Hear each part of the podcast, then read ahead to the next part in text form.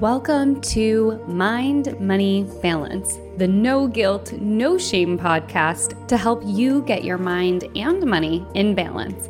I'm your host, Lindsay. I'm a financial therapist and coach, woman of color, and popcorn connoisseur. I am so glad you're here. Let's go.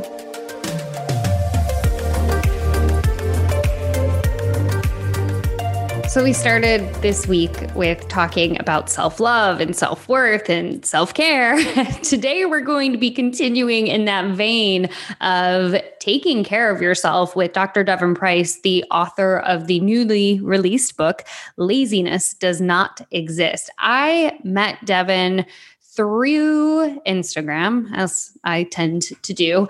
But it was because I'd read one of their essays on Medium about this idea that laziness does not exist as a high I don't know if high performer is the right word. As an overachiever, I guess I would say it's fair to say that I I like to do a lot. Um, I find myself having a hard time sitting still. I'm constantly working on you know, how does capitalism impact my desire to work and to work hard and to achieve things and to have to do lists? So their essay really spoke to me, and I was really excited to have them on the podcast to talk about other things that I love talking about, which is money.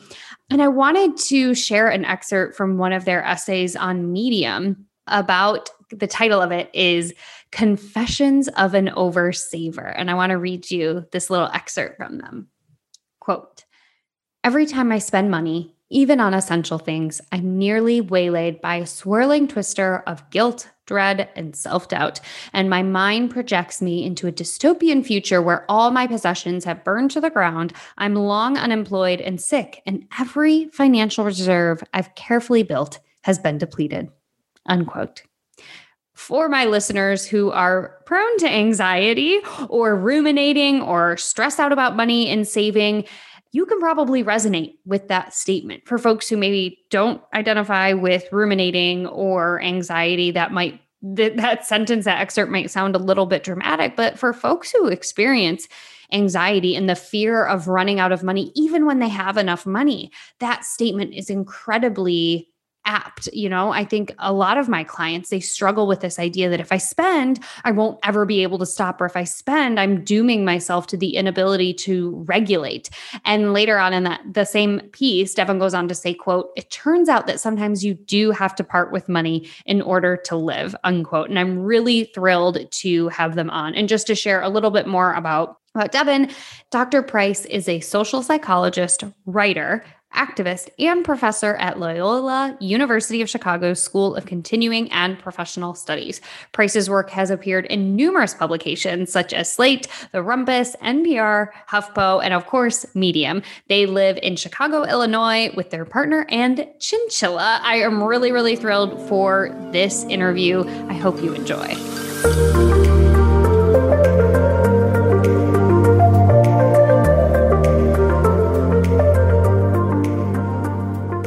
Awesome, Devon. Thank you so much for coming on to the Mind Money Balance podcast. I'm really excited to chat with you today. Yeah, yeah. Thanks so much for having me. Yeah. So, for those of you who don't know about you and your work, give us the brief spiel about who you are professionally and what you do personally for for fun and downtime.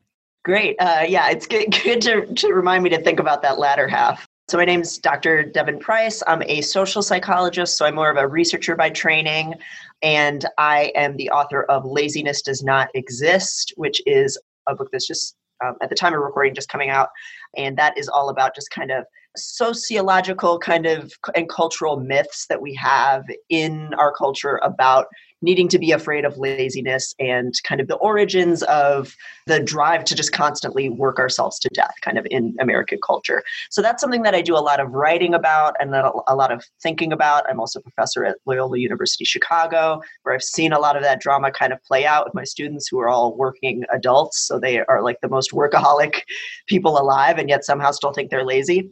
So that's all the stuff that's like professionally constantly on my mind. Um, and then personally, um, I guess what am what am I doing now, especially in, in quarantine? I'm going to a lot of virtual concerts. I used to go to a lot of real life concerts. I'm going to a lot of, you know, Zoom concerts and Twitch concerts now. and concerts in like Second Life and like other massively multiplayer online games. and I'm obsessing over my pet chinchilla's cage and upgrading that as much as possible because if I'm trapped in a small apartment, at least I can give him a very like lavish mansion is kind of the idea. So that's that's me in a nutshell. Oh my gosh, I love it. I love it. And that's, you know, how I connected with Devon was through their their writing on laziness does not exist. It so spoke to me and aligned with a lot of the work that I do in my belief that nobody's inherently bad at money this is a belief that is kind of hoisted upon us through many, many different ways. And there's one very narrow view of how a person is or is not supposed to be engaging with their money and using their money. So, on that topic, tell us a little bit about your money story as much as you're comfortable. Sure. Yeah, I'm I'm very comfortable. I've written things about it a little bit on the in the past. I think I have an essay floating around. I think it's called um, "Confessions of a Oversaver" or something like that. I come from a family that where the only attitude we had about money was like, don't talk about it, freak out about it, and but don't answer any questions. Just kind of have this constantly roiling anxiety. My dad came from a really poor background in Appalachia, and so he still had that very like poor mentality, the kind of poverty panic kind of mentality. So I grew up with a lot of just like being guilted for any expense and freaking out a lot about money, but without actually looking and talking about the numbers and really having any kind of grasp over that strategically. So I still have that problem very deep seated in me. And I certainly developed a lot of very like over saving kind of compulsive nervous habits around money especially in grad school living on like a $14,000 a year stipend and things like that so I've always had, and, and still to some extent do have, this problem of I need to constantly be fi- taking up additional work. I need to constantly be saving, mm. even if it's something that's like preventative health care that is going to save you more money and save, you know, your life in the long run um, and just pay off. It just kind of, you know, things matter other than money, like, you know, having checkups and tooth cleanings. The one kind of turning point for me, at least in finding something good to do with all that nervous energy was kind of reading a little bit more kind of investment stuff and the fire i don't know what you think about the financial independence retirement early people uh, so many thoughts. there's a lot that's an entire on. different podcast. Yeah. So so there's a lot of like charlatanry in that world but it was uh, at least a few blogs and strategies where it was like listen if you have money like saving it's great. Put it in an index fund where it's not costing you too much money to invest it and if you just look at the numbers like investments will pay off. Like you don't need to and you're not supposed to look at it and worry about it constantly so even though i do think the kind of financial independence movement is like very buoyed with like privilege and a lot of problems i did eventually kind of get some information about like okay i'm just going to invest it and not worry about it and like try to have a little bit more trust also in myself to kind of just make the things happen and I don't need to run myself ragged all the time. Mm-hmm, mm-hmm. So that's kind of where I'm at now. But obviously, a lot of that is also just a consequence of having a full time job that pays decently, writing books, and like having some of the privilege. Like it's easy to, to stop being as neurotic about money when you finally realize that you have some amount of privilege around it.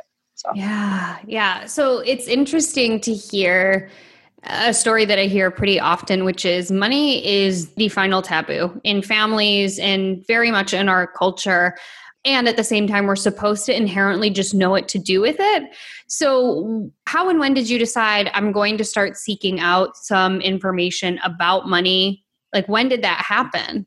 it came to a point where I had just saved so much money and I wasn't doing anything with it, which what kind of absurd problem is that to have? But I had basically like I was not I had this point where I was working as an adjunct and I had a bunch of money in savings, surprisingly, because I was constantly doing freelance data analysis, consultant work, and teaching at like five different places.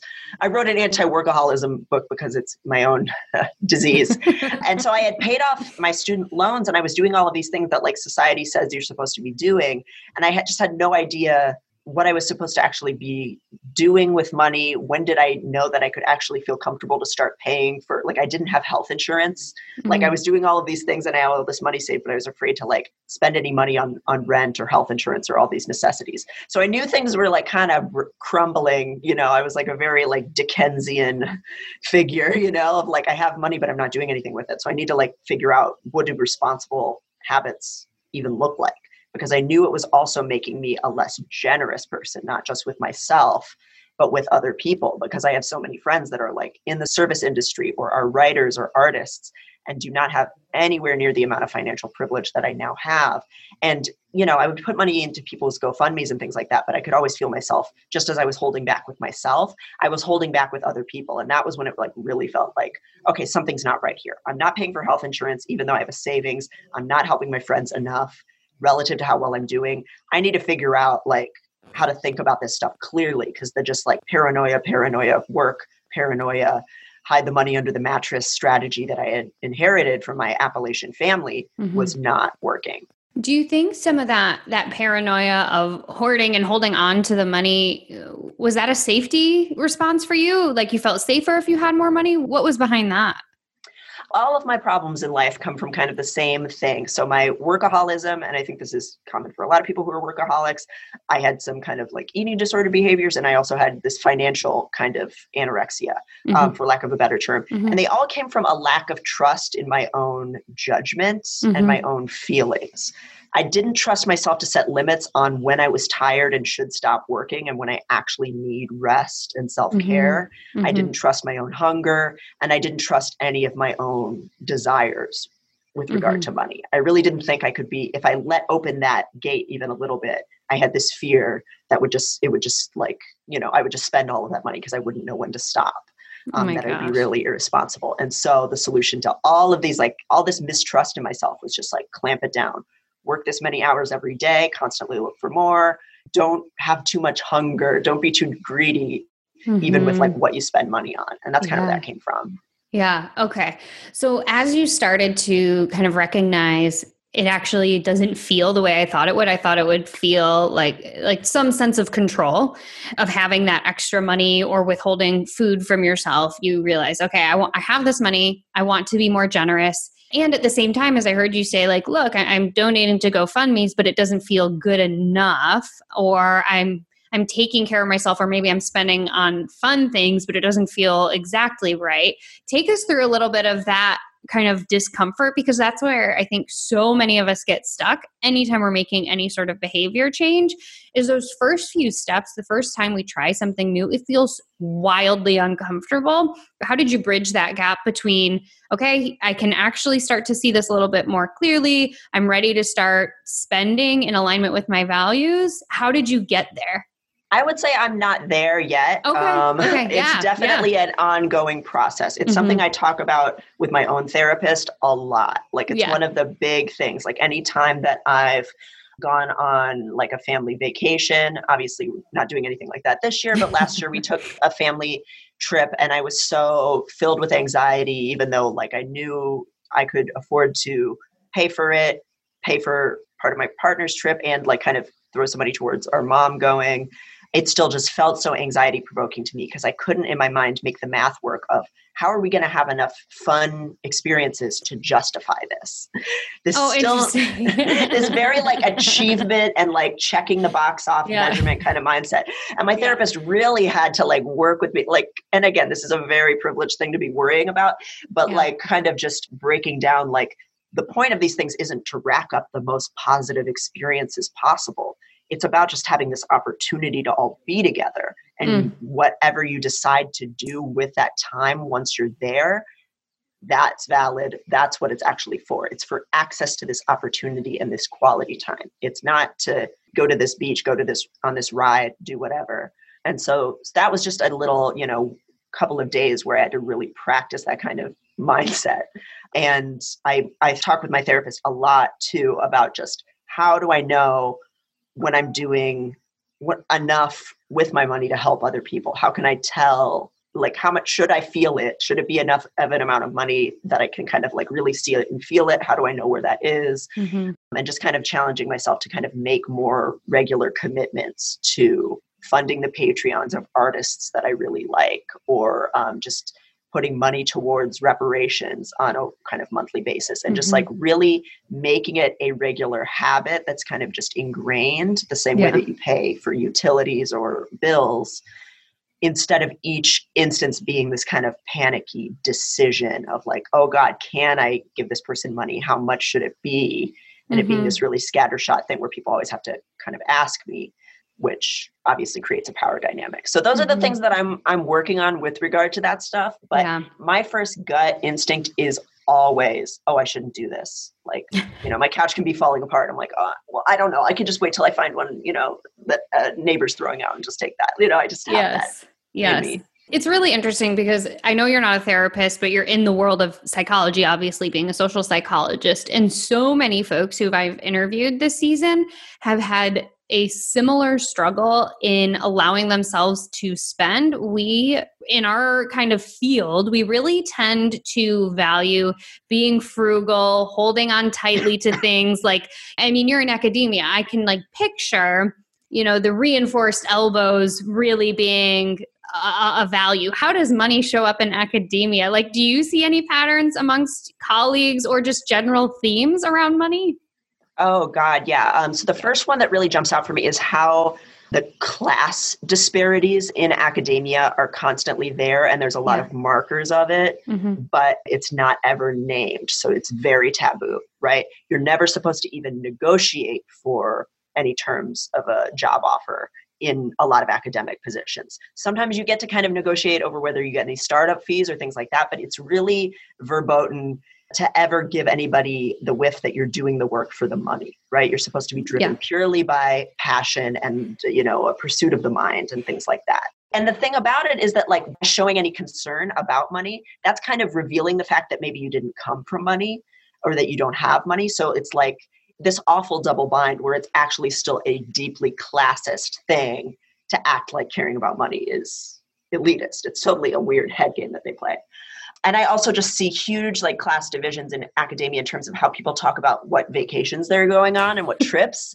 yeah. like when people were like t- they talk to me about these like long european vacations they're going on and it's like i've been to canada once that's it you know that's not how i have lived or sure. the people that i grew up with have lived and so I don't have access to some of those cultural signifiers that come from people with that kind of privilege who've had those life experiences. So those are the big ones, and just the kind of culture of overwork and how that's always going to affect your money, mm-hmm. and the idea that in academia you you should be willing to sacrifice anything. You should be willing to move across the country for a job. You should have a partner who's willing to give up their job to follow you there's a very small subset of people who have the economic mobility to actually do any of those things. Yeah it is really interesting to watch all of that play out. And, you know, as I listened to you, the other thing that is coming up for me is the parallels between academia and artists how you were talking earlier about you've got a lot of friends who are artists and creatives and again how to be a good artist is often to be a starving artist. That is you know one of the ways in which it's glorified. So i'm curious like if there's something there about you donating to or contributing to patreons that is is really important to you given that like you can't really or maybe you can and i'm not aware but like donate to other folks in academia and say like hey let me let me help you fund your project or you know let me help you out with that bonus. I'm, I'm curious about if there was an importance for you in donating to artists specifically I see so much of it play out constantly, especially right now, right? Like my partner's an actor. So like in Chicago, so many theaters have just died because of yeah. COVID, obviously. And he's really lucky in that they the nature of his theater company is they've been able to move to a digital format and make short films really successfully mm-hmm. but i've just seen how so many people's like life calling just lives and dies by if you're selling enough tickets or if you have enough people funding you online mm-hmm. and it just gets harder and harder and more and more like centralized by these like big industries that kind of swallow things up and then everybody else is kind of left to to kind of scramble for for donations. So I and I think there's something uniquely rewarding about like yes you give money to make sure that someone like I, I donated to somebody's patreon recently to or not patreon gofundme recently to like get one of their teeth replaced like you know all these medical expenses uh, that stuff's really rewarding in one particular way but it can also feel very depressing right like it's it's you're kind of throwing money towards this structural problem and my own individual contributions can't fix the lack of health care and lack of dental care that people have. Whereas if you also put a little bit of money towards arts and nonprofits and organizations that are doing a reasonable job of it, you're helping to create something that's lasting and helping mm-hmm. to create an apparatus that pays artists and mm-hmm. maybe pays health stipends for artists, which is true with, with my partner's theater company and many other, you know, arts organizations of all kinds. And so there's a need, I think, psychologically for most people to feel like you're doing something that matters and is going to last. And so I think psychologically it's really important to both put out the fires when you can and help out people who are in crisis and also find ways to help people thrive because that yeah. keeps you kind of going mentally yeah. and emotionally. Yeah, I love that balance of the reality is, you know, we, we can't fix everything. We, we can hardly fix ourselves like that. You know, I think so many of us, that's the struggle is just like, how do, how do I make it work? How do I survive? But to say, I'm going to donate a little bit here, a little bit there, and, and know that like to your point, I'm putting out a fire in this arena. And in this arena, I'm helping to hopefully create some sustainable change. Everything as I listen to you sounds really thought out and intentional. Can I blame that on the academic in you, or is there something else there that that has it a reason why everything's so intentional? I definitely overthink everything, probably. and it's also probably like the writer in me that's like, how can I package what's actually like a swirl of anxiety and overthinking every single thing I ever do inside of me, you know? Yeah. Yeah, I think that's probably truth. That's to- totally fair. Totally fair. What about on a personal level? What are things that you do to cope or engage with your money in a way that feels good for you? Are there certain tools, certain books, certain apps that really help to dial down that anxiety for you? So, a lot of the resources that I've consumed that have kind of helped the anxiety ebb are some of those kind of problematic financial independence, retirement early people. Uh, when I was really first starting to learn about this stuff, the blog Mr. Money Mustache was something that I I had heard a, like a friend from grad school talking about, and it sounded so goofy that I was like, okay, I'll check out this blog. And the guy is it's very like, oh, I only worked in Silicon Valley for five years and then I was able to retire because I live so dirt cheap. And did you know I'm, you know, 45 years old and I don't need health insurance because I have a positive attitude. And so some of it's like really goofy and like really out of touch with most people's realities. But some of it is just this grounded, like, well, if you just kind of look at these stats, like if you have X amount of money invested, it is going to grow over time. And if, you know, the proportion of the money you have coming in versus that growth is like in good shape, you're going to be fine. You're not supposed to look at this stuff and, and panic about it all the time. You're supposed to kind of just like set it and forget it. Mm-hmm. That's something that did end up giving me a little bit of solace is just like reading a little bit about some kind of like investment stuff and how those things kind of worked because there is so much misinformation about them and all these yeah. like again, like I said, charlatans that are like trying to convince people to like play the market or things like that when really it's just put money in a retirement account. If you're privileged enough to be able to do that, you're fine and you are in a very special echelon in society. Mm-hmm. That has helped me. And the kind of unfortunate thing about that is that it's just, it's a lot of good fortune and privilege to be able to do that. And I think recognizing that and realizing that being like a panicky martyr about the whole thing was not going to make my life any better. And it was also going to mean that I was less compassionate and generous to the people around me who needed it and needing to like finally have that perspective and not be making decisions out of fear, but out of recognizing the strength that I have and the power that I have and trying to find ways to use that power that are good Mm-hmm. Like I, I, felt like I had a responsibility to kind of start getting my shit together because then I'm sorry if I could you can swear. swear. on this. Okay. uh, I, I, had to get some of my shit together because it was holding me back from making responsible decisions and making sure that I was taking care of my family and and other people I care about. So that keeping that in mind that like I can do good with this if I don't live constantly in a place of fear. That kind of really helps motivate me to clear the yeah. cobwebs a little bit. Yeah, and and what I think is uh, helpful about this whole fire movement is finally we're starting to see some diversity in the movement. So for folks who aren't familiar with it, it's financial independence, retire early, and in a nutshell, the idea behind it is work hard when you're young, save as much as you can so that you can invest that money in an index fund and not have to work again. And and now there's some more nuance. There's this slow fi movement and then there's fat fire which is like if you really want to go all in. I mean there's all these different things. What I find really helpful, another personal finance Filipina out there, Berna Anat, she says personal finance is mostly hella male and hella pale and I think finally we're starting to see so many other people take up space in the personal finance arena. So it's not just shame based. You're bad if you have debt. You're bad if you buy the lattes. You're just shame, shame, shame. And we're starting to take into account our intersectional identities and privilege and social justice into these movements and hopefully fire will come around but yeah that that mr money mustache i had been there too that was one of my first uh, exposures to the fire movement so yeah yeah there.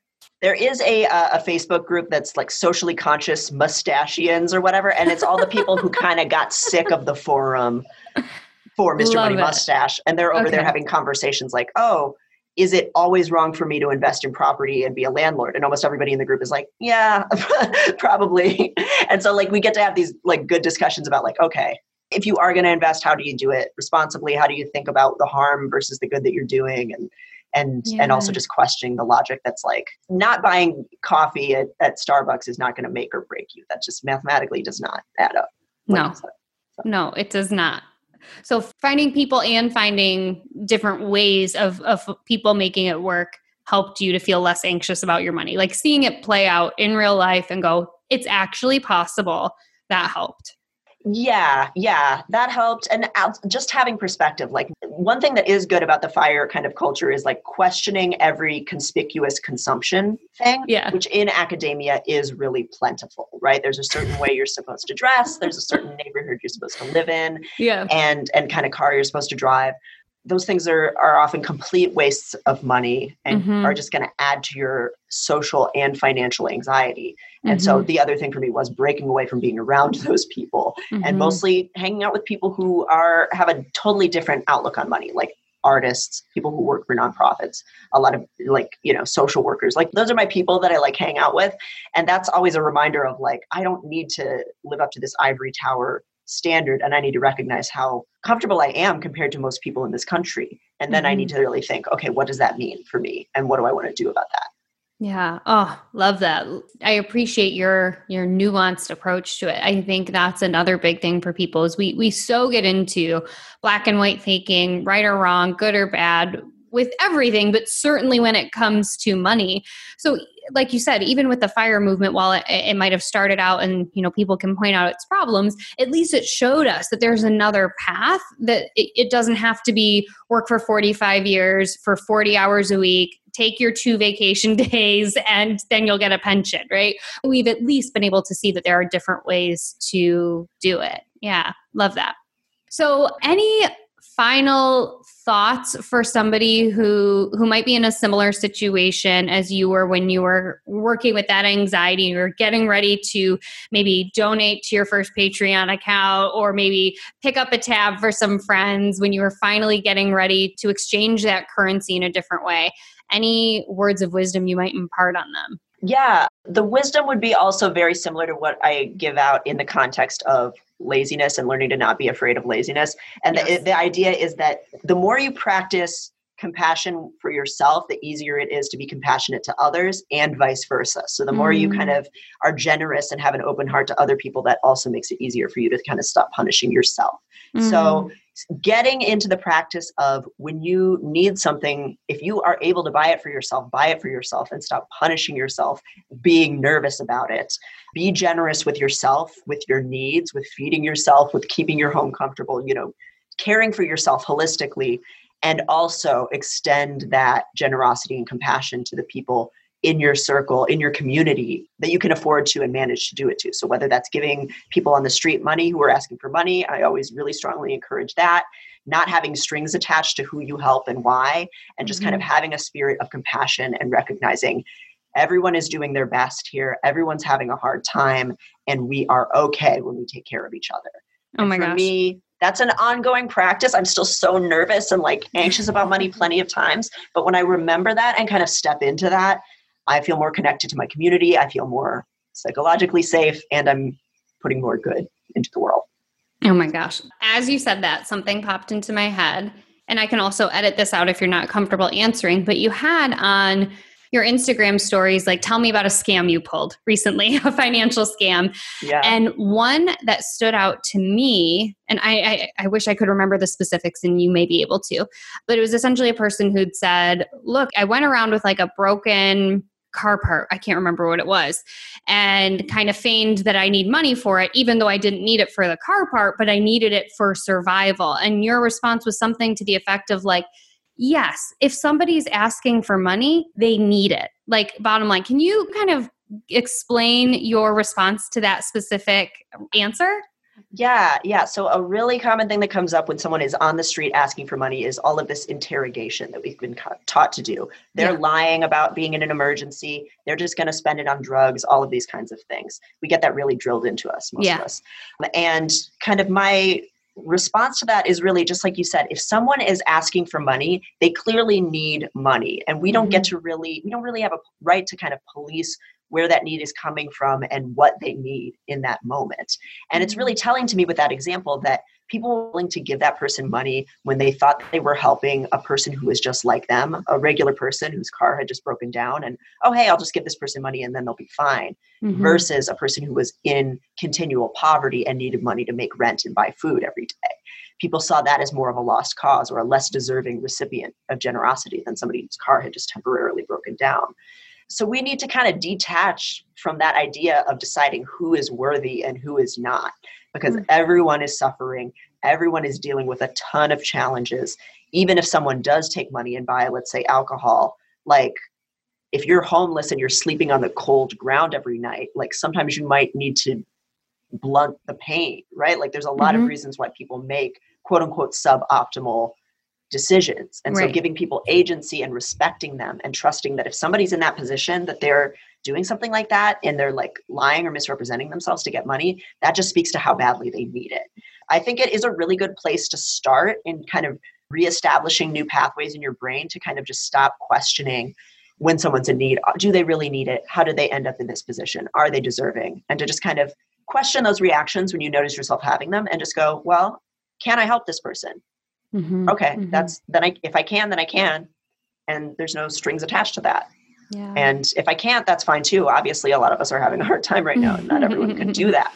But practicing that compassion is is just taking an extra second after you have that knee jerk response. Yeah, I really appreciate you sharing that with us and and just practicing that compassion. It, how do you, how are you practicing compassion these days towards yourself? Oh, oh, geez, I don't know. Um, I think I think like questioning a lot of like word count rules that I like impose on myself. Like, oh, I need to count. I need to write this many hours per day, or I need to get this much writing done. And it's just so much harder to to write now that I that we're in lockdown for you know 11 months, and just yeah. realizing that like I don't have the capacity to focus that I once had, and that's normal. Mm-hmm. You know, that's a big one yeah, I think just giving myself permission to be more messy is so important right now, probably oh. for everyone. Well, permission granted, Devon, to be as messy as needed. Great. so, where can everybody find you and where can everybody grab your book? So, um, Laziness Does Not Exist is in every retailer where you it's it's on pre-order now until January 5th, which is when it comes out. So, any bookseller, if you have a local bookstore that you love, give give them some love. And then my writing is at Devon Price, that's D E V O N P R I C E dot medium dot com. And on social media, so like Instagram and, and Twitter, uh, it's at Dr. Devon Price. Beautiful. Well, thank you so much for sharing your wisdom and your compassion and giving us a little bit of that academia lens. it can be so helpful when we're we're in the clinical space so often to zoom out for a second. So thank you. Really appreciate your time. Yeah, yeah. Thanks for having me. It's it's fun to talk about this stuff. Of course. Let's get into this week's takeaways. So, the first takeaway that I took from my conversation with Devon is the quote that they wrote in one of their medium essays that turns out it takes money to live, right? And I want specifically for the people who are also chronic oversavers who identify with Devon or in the previous episode with Dr. Marie Fang, where we talked about this idea of being frugal to a fault and how sometimes our frugality can get in the way of us taking care of ourselves. And that it does take money to live. And it doesn't mean you have to be frivolous with your spending, but it means that we also have to spend money on things to prevent our, us from getting sick or from our cars from breaking down or our pipes from bursting in our house if you're like Devon or I and you're in the frigid cold Midwest, right? So thinking about the importance of parting with our money and letting money flow out as we let money flow in. So if you identify as frugal, you identify as a chronic oversaver, let this be the reminder to you that when we put money back out into our communities, it actually helps our communities and holding on to it and hoarding it, specifically when we are hoarding it and not taking care of ourselves, is really harmful, which is why I talk all the time about practicing financial wellness as a pillar of your self care. Takeaway number two find your people. this comes up again and again, but find people who are making it work financially in a way that works for you. Devon shared about kind of getting involved in the fire movement peripherally, but finding even within the fire movement, a smaller cohort of folks who identified as socially conscious, right? I've talked about conscious capitalism on this podcast before, or if I haven't, that's a reminder to do so because I definitely have on other people's podcasts. But this idea that you can find people, we are social human beings, even if you as identify as an introvert, even if you are on the autism spectrum, we do need other humans and other capacities to help provide us with support, accountability, guidance, all of that is really, really important. So find people who are making it work and find people specifically who have shared ideals so that you can practice your version of socially conscious capitalism. And third and finally, be compassionate and generous with yourself when it comes to your money. When we are kind to ourselves, when we acknowledge that we are human and we make mistakes, that allows us to continue on and to make forward progress, whatever progress looks like for us. For example, if you are working on maybe saving money, maybe you are a chronic overspender, and you're working on saving money, you know, I'm recording this in January. It's the big time of year for resolutions. Y'all know I don't do resolutions. But anyway, let's say you set yourself a resolution that you're going to save X amount of dollars. And now we're three weeks into the new year and you decide you want to go shopping and you buy something and you start beating yourself up for it, all that's going to do is contribute to that guilt and shame spiral that is going to make it so much harder for you to take those action steps toward saving for the thing that you want to save for. So be compassionate towards yourself, be generous towards yourself for those times where you hit roadblocks. Hitting those roadblocks, persevering with gentleness, with softness, and with stillness is a hallmark of human preservation and of resilience, especially, you know, right now at this snapshot in time. So practice compassion and generosity with yourself when it comes to your money. And if you want to pick up Dr. Price's book, definitely check it out. It's called Laziness Does Not Exist, distributed by the same book distribution company. That's a weird thing to say as my book, The Financial Anxiety Solution by Simon and Schuster, which also I was really happy. I know cancel culture gets a bad rap, but I was really happy that they decided to not publish a book by a person who was really contributing to everything that happened last Wednesday, right? So I don't have to say his name. You can do your own Googling, figure it out. But I'm so thrilled and support and happy to support Simon and Schuster as they take actions against white supremacy. So with that, I will see y'all next week. If you love this episode, take a screenshot and tag me on Instagram at Mind Money Balance with your favorite takeaway. I love seeing what resonates with my listeners and sharing it in my stories. Thanks so much for tuning in. I'll see you next week, right here.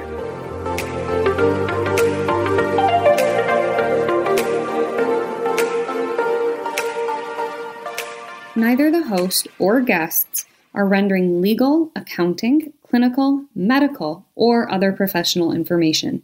If you want professional help, please seek it out.